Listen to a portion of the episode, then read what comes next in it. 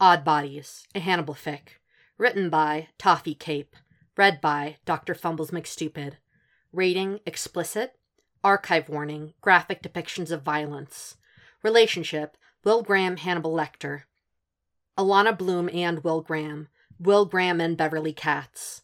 With the additional tags Alternate Universe Sentinels and Guides are known. Sentinel Guide. Sentinel Guide Bonding. Alternate Universe Sentinels and Guides. Sentinel Will Graham. Overstimulation. Zoning. Guide Hannibal. Hannibal is Hannibal. Canon typical violence. Canon dialogue. More women live. Fight me. Food. Food porn. Food issues. Cannibalism. Series spoilers. Sensation play. Assault. Abduction. Stalking. Murder. Self defense. Female Jewish character. Implied reference child abuse. Mildly dubious consent. Exploitation. Headaches and migraines. Size difference. Creepy Hannibal. Bad advice. Alcohol. Drunkenness. Hangover. Kidnapping. Coming untouched. Coming in pants. Someone help Will Graham. Not you, Hannibal. Sleepwalking. Massage. No encephalitis. Amputation. Changing status. Sharing a bed. Will finds out. Hand jobs. Multiple orgasms. Frottage. Cum eating. Dark will. Slow burn. Feral behavior. Anal fingering. Anal sex. Desk sex. Hate sex. Soul bond. Consent issues. Rough sex. Murder husbands. Jack regrets everything. Oral sex. Top will. Bottom Hannibal. Framing. Mental health issues. Bro TP. Moving in together. Rimming. Top Hannibal. Bottom will. Felching. Medical abuse. Medical inaccuracies. Psychiatric abuse. Underwater blowjobs. Sick character. Writing. Manipulation. And alternate universe canon divergence. Summary Will is an off brand sentinel. Hannibal is a reputable guide. What could go wrong? Chapter 1 May I? Jack reaches out and adjusts Will's flash glasses, only legally required for driving, but Will finds them a useful prop, so that the rims are no longer blocking Will's eye line. Will huffs miserably through his nose. He does not look at Jack's hand, does not note the calluses of gun and pen and keyboard, the particles and sheens of Jack's morning sitting on his skin. Where do you fall on the spectrum? Will works his jaw. My horse is hitched to a post that is closer to Asperger's and autistics than, uh, narcissists and sociopaths. Jack doesn't move his lips as he says, and the barest possible whisper. You know that's not the spectrum I mean. His expression makes it obvious. He knows Will heard him just fine. Will looks everywhere to avoid the searchlight of Jack's gaze, but it's pointless. Jack commanded a record number of sentinels when he was in the army. His wife is a prominent campaigner for Guide Skills International. Finally, Will admits. Four out of five. My sense of smell is baseline. Who's your guide? Don't have one. 90% of people with two or more enhanced senses have at least a part time guide. Can't have a majority without a minority.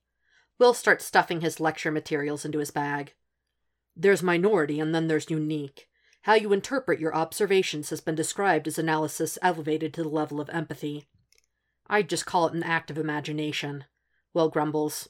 Ah, says Jack, evenly as a guide, smoothly as a man who knows he's going to get what he asks for. Can I borrow your imagination? Will looks down at Elise Nichols. Jack looks at Will.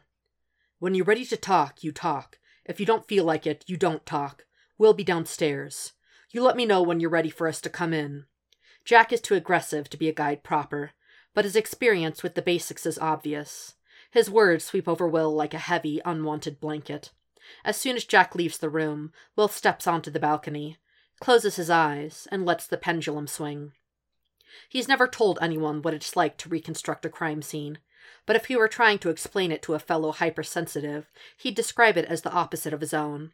Instead of zooming in on a single detail to the point of paralysis, he zooms out until he can hold every detail in his mind at once, until he understands where each piece of evidence came from and how it got there, until he knows who put the evidence there so well he can step into their shoes. Beverly Katz's interruption yanks the rug out from under him. You're an odd body. she realizes, and before Will can do more than bristle, she goes on to say, like me. She taps a finger beside her eyes. I saw elk antler velvet in the wounds. Jack bustles in with Zeller and Price, and pretty soon the ideas bouncing around the room jostle Will into recognizing the killer's apology.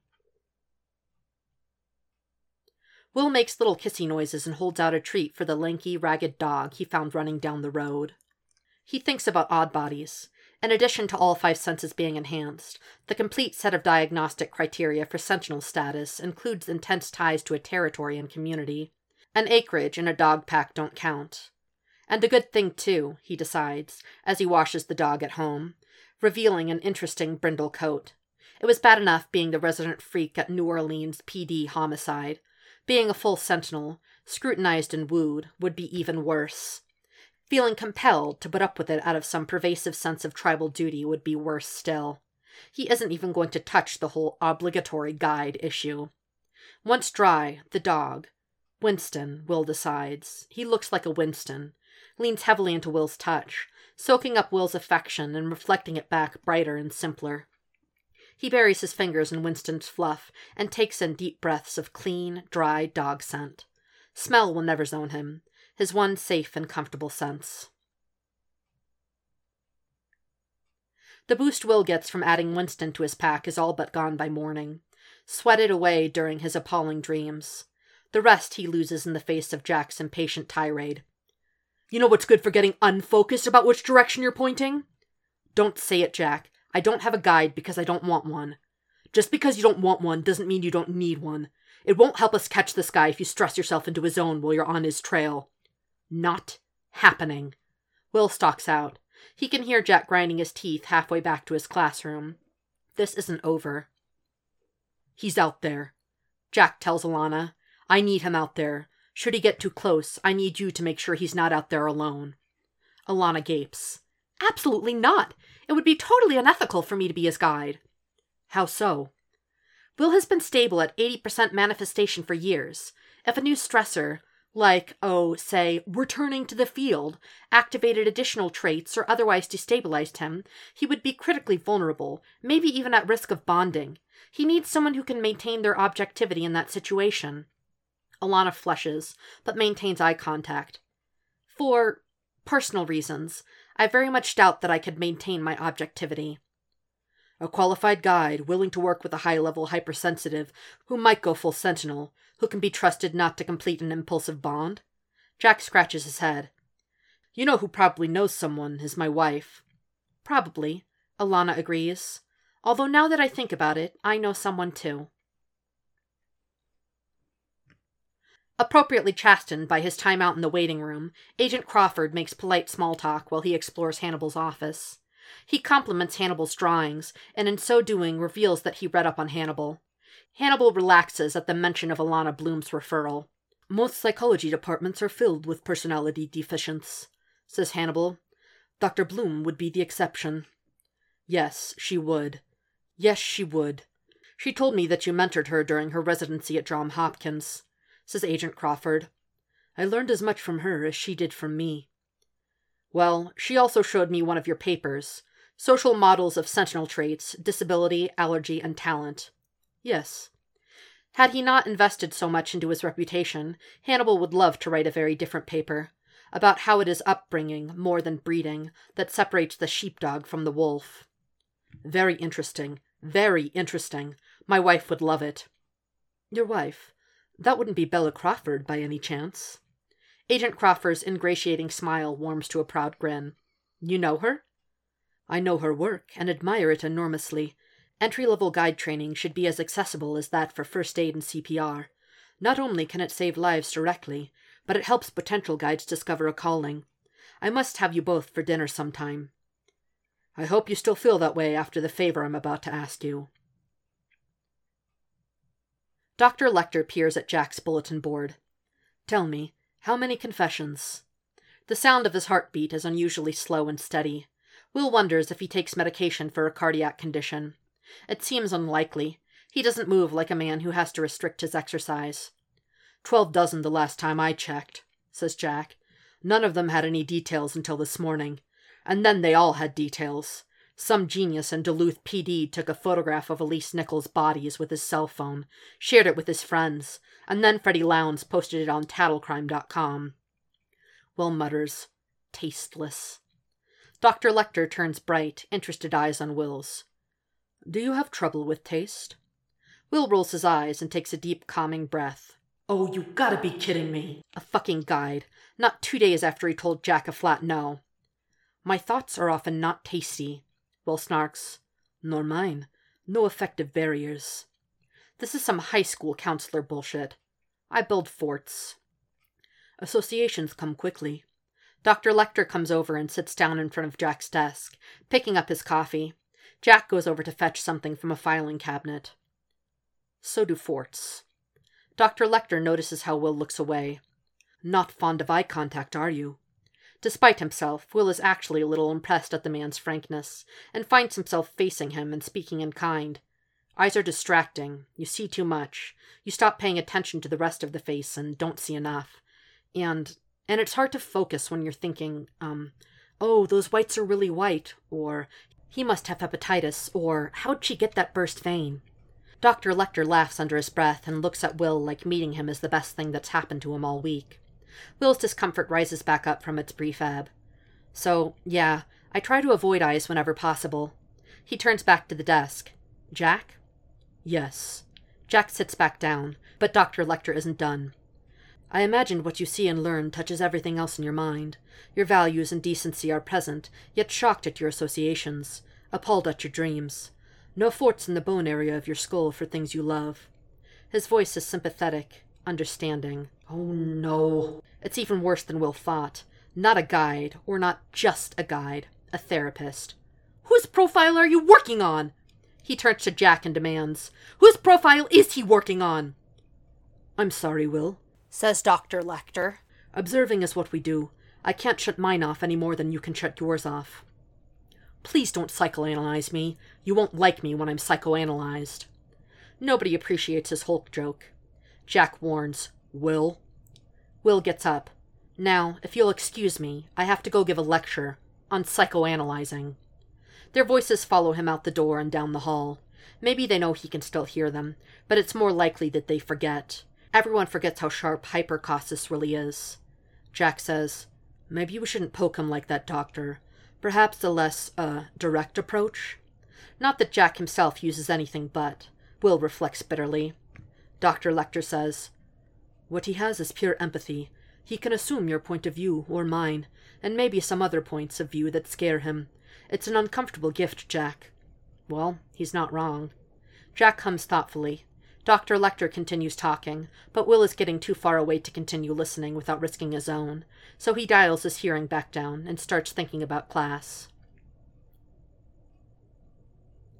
After the macabre mockery that is Cassie Boyle's display, Will is relieved to dream only in the abstract about it, giving the stag head a body again, blanketing it with feathers of the ravens. It certainly beats watching while his brain replays a young woman's lungs getting cut out while she's still conscious. The raven stag brings with it the otherworld chill and stillness of the hour before dawn, the exhilaration of setting off into the wilderness. Dr. Lecter is well versed in sentinel etiquette. Asking to come in would have mitigated any territoriality Will might have had over the hotel room. He doesn't complain about the darkness inside, only remarks, Blackout curtains. Did you bring your own? He cracks them open just enough to see by, considerate of Will's own sight. Will struggles into a pair of jeans. Hmm. Standard sleepaway kit. Curtains, blindfold, earplugs. I'm lucky I don't have to bring my own bed sheets. Dr. Lecter is toting a soft cooler. The contents thump and squish when he places it on the little table. What's that? I'm very careful about what I put into my body, which means I end up preparing most meals myself. A little protein scramble to start the day, some eggs, some sausage. Dr. Lecter sets one dish in front of Will and the other in front of himself. Will quails at the sausage, but refusing would be more rudeness than he's prepared to dispense this early in the morning. Might as well get the worst of it out of the way. He spears one and pops it in his mouth, bracing himself for salty death. What he tastes instead is so surprising he grunts. There's next to no salt, just a barely there mix of seasonings that actually tastes good. It's so different from any sausage he's had before that he can't even place the meat, which has to be fresh, with so little salt to preserve it. It's delicious, thank you. He forks up another one and waves it at Dr. Lecter. Did you make this yourself, too? Dr. Lecter nods, looking pleased. I find commercial preparations, even the best, to be unbearable. He says this lightly, digging into his own breakfast with careful nonchalance. Will absorbs the hint while he works his way through some incredible scrambled eggs, creamy and fluffy all at once. You know, you're the second odd body I've met this week. What have you got? Taste? Dr. Lecter looks even more pleased. Smell, actually, which, as I'm sure you know, makes up for most of what we think of as taste. Will nods. From what he's heard and read, hyperosmia can be more trouble than all four other enhanced senses combined. He's glad he doesn't have it. Is that how you got into guiding? Management techniques for yourself? Yes. I found I had a strong interest and aptitude for the work, and it served me well as a surgeon and now as a psychiatrist. We all need guidance from time to time. The extension of kinship, the excellent breakfast. Will is aware he's being manipulated, but that doesn't stop it from working. He likes the doctor much more than he did at their first meeting. He covers with a half hearted prickliness, finally shutting down Dr. Lecter's suggestion that they become friendly with. I don't find you that interesting. Dr. Lecter just says calmly, You will.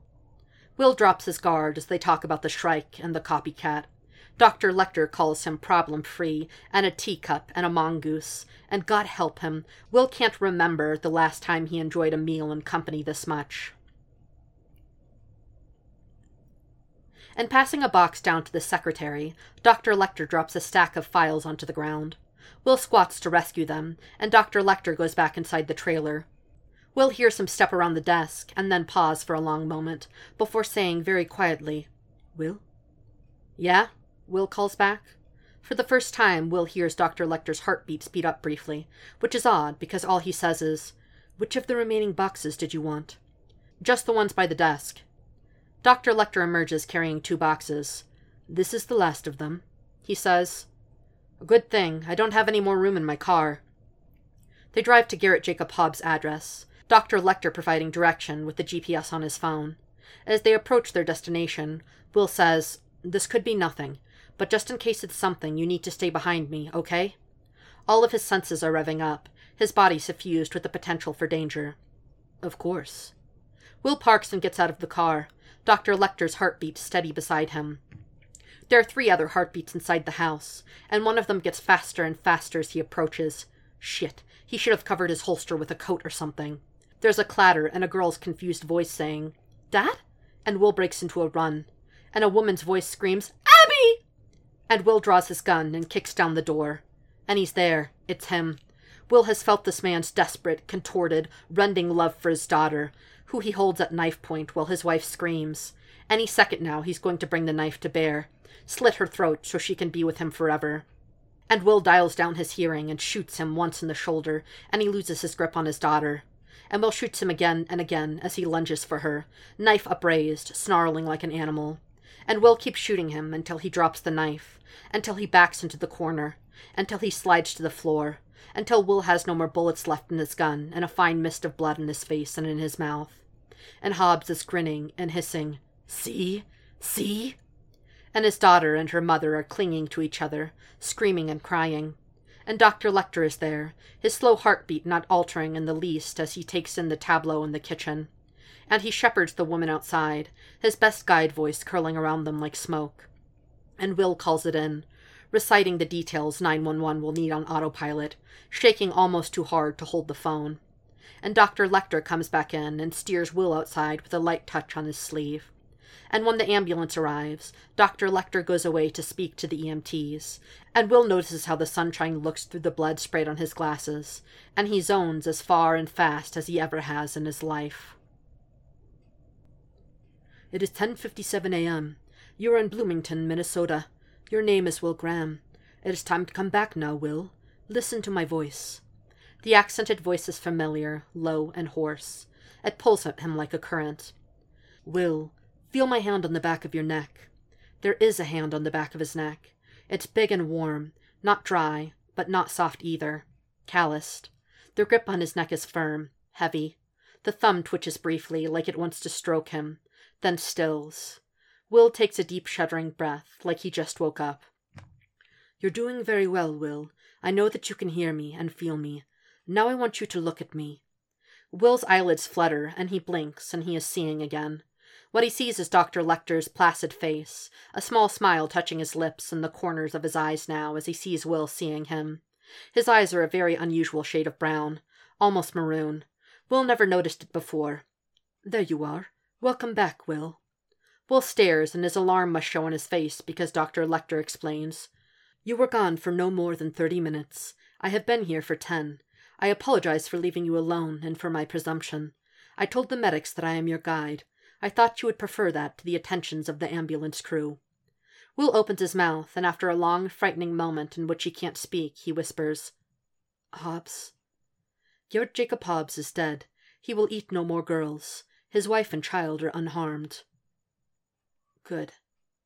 How do you feel? Will's adrenaline must all have drained away while he is standing around like a goober. Now he just feels shaky and sick to his stomach. He means to say he's fine, but Dr. Lecter's hand is still on his neck, and what comes out instead is tired. Can we give custody of the evidence in your car to local police? Yes. Why? It is my professional opinion that you need to go home.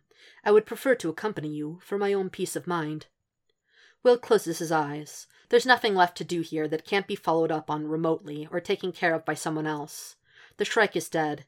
He misses his dogs. Okay.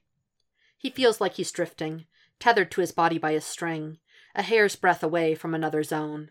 Will lets Dr. Lecter take care of the things Will would normally have to either get help with or wait until he was recovered enough to do himself. After a bad zone, booking the next flight home, driving to the airport, signing the rental car back in. He checked out of his hotel this morning, so that's something. Dr. Lecter handles it all with competence and discretion. He makes it quietly clear that Willis is his charge, and that is as it should be, and everyone's gaze slide right off of Will like he's invisible. It's easy. He keeps waiting to feel embarrassed. They continue this way right up to Will's front door. Will drops to his knees among his pack, letting them swarm around him and sniff him, nuzzle him until he's close to tears. He doesn't even try to get up until the last of them have bounded off to play and pee before bed. Who feeds them when you're away? Is the first thing Dr. Lecter has said to him since asking if anyone can cover his classes for a few days. Alana Bloom, and from her tone of voice as Dr. Lecter spoke with her on the phone, she will have some choice words for Jack the next time she sees him. Um, I pay a sitter. Catherine is a student living in Wolf Trap proper. She does a good job with the dogs and doesn't mind coming over on short notice. Would I be overstepping my bounds if I made you dinner? You already made me breakfast. Not in your kitchen, I didn't. Will summons the ghost of a smile. Be my guest. He doesn't eat any of it, just falls asleep on his bed in the corner amid the good smells and the quiet bustling sounds of Dr. Lecter in his kitchen the breathing of his dogs by the fireplace, the distant babble of the stream on the edge of his property. He wakes in the night to find a blanket tucked over him, Dr. Lecter asleep in the armchair. He draws the blanket tighter around his shoulders and closes his eyes again.